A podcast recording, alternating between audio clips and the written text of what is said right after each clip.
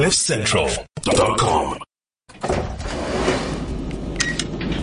By now, you probably know that cryptocurrencies are not controlled by banks or financial institutions or governments. Regulation, though, is almost inevitable, and that's not necessarily a bad thing. We've come to Luno HQ in Cape Town, where Luno Africa's GM, Marius Reitz, goes into some detail about the potential regulation of cryptocurrency.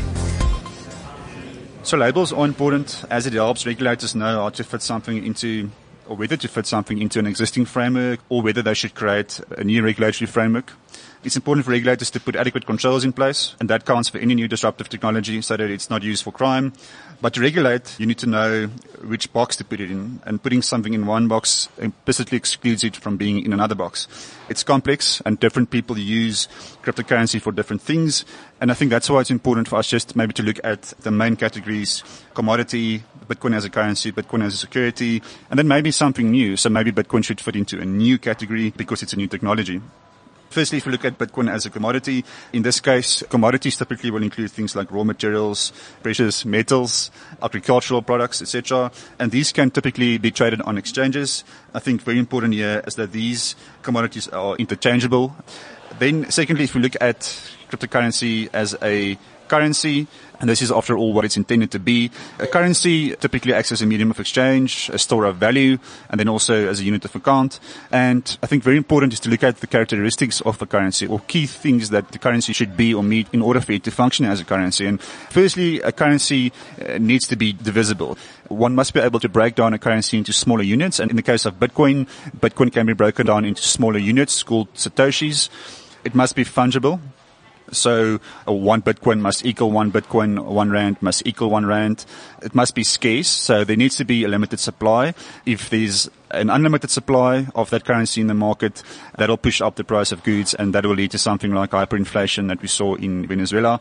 And then lastly, it must be transferable. So you must be able to transfer that currency or that unit or that object from point A to point B.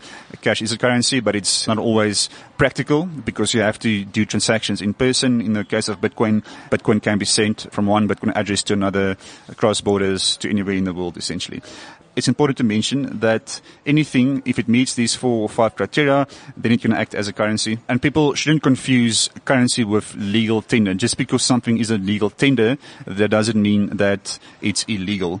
And then thirdly, if you look at Bitcoin as a security, securities typically include things like financial assets, stocks or bonds. The main reason why Bitcoin probably won't be seen or classified as a security is because it's decentralized and no one controls it.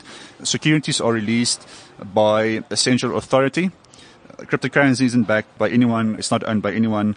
Cryptocurrency isn't backed by anything other than trust. I think lastly, if we look at it in terms of a new category, regulators will need to treat cryptocurrency as unique and not try to box it into any of the previous three categories. There's no simple answer, but the important thing here is the versatility that cryptocurrency offers people and offers great opportunities. If you think of a migrant worker, someone working in South Africa, wanting to send money from South Africa to another country, let's say to Zimbabwe, they will then use Bitcoin as a currency or as a payment system. If you look at an investor, someone buying Bitcoin to hold it for the long run or someone speculating, they will see Bitcoin as a commodity or as a security. And lastly, maybe a software developer using Bitcoin to create new applications, they will merely see Bitcoin as a piece of software. So depending on how you use Bitcoin or the use that Bitcoin provides you, that will then determine whether Bitcoin is a security, whether it's a commodity, whether it's a currency for you. So the approach that most regulators are, taking around the world is not to regulate cryptocurrency itself, not to regulate the technology, but rather to regulate the service providers, the on-ramps. So the point where new clients signs up for that platform. And the most common approach we're seeing is that new customers must sign up. They must provide the identity documents, the proof of address documents, similar to how you would open a bank account. And that is for the exchanges to identify their customers. The intention isn't to stifle innovation. It will be extremely difficult to regulate Bitcoin or any cryptocurrency itself because of its decentralized nature. So that is why the low-hanging fruit for now is to regulate the exchanges and the main thing there is that exchanges must know their customers and they must keep their platforms clear and clean of bad actors. Decrypto is everything you need to know about buying, trading, and spending cryptocurrency. Brought to you by Luno, only on CliffCentral.com. CliffCentral.com.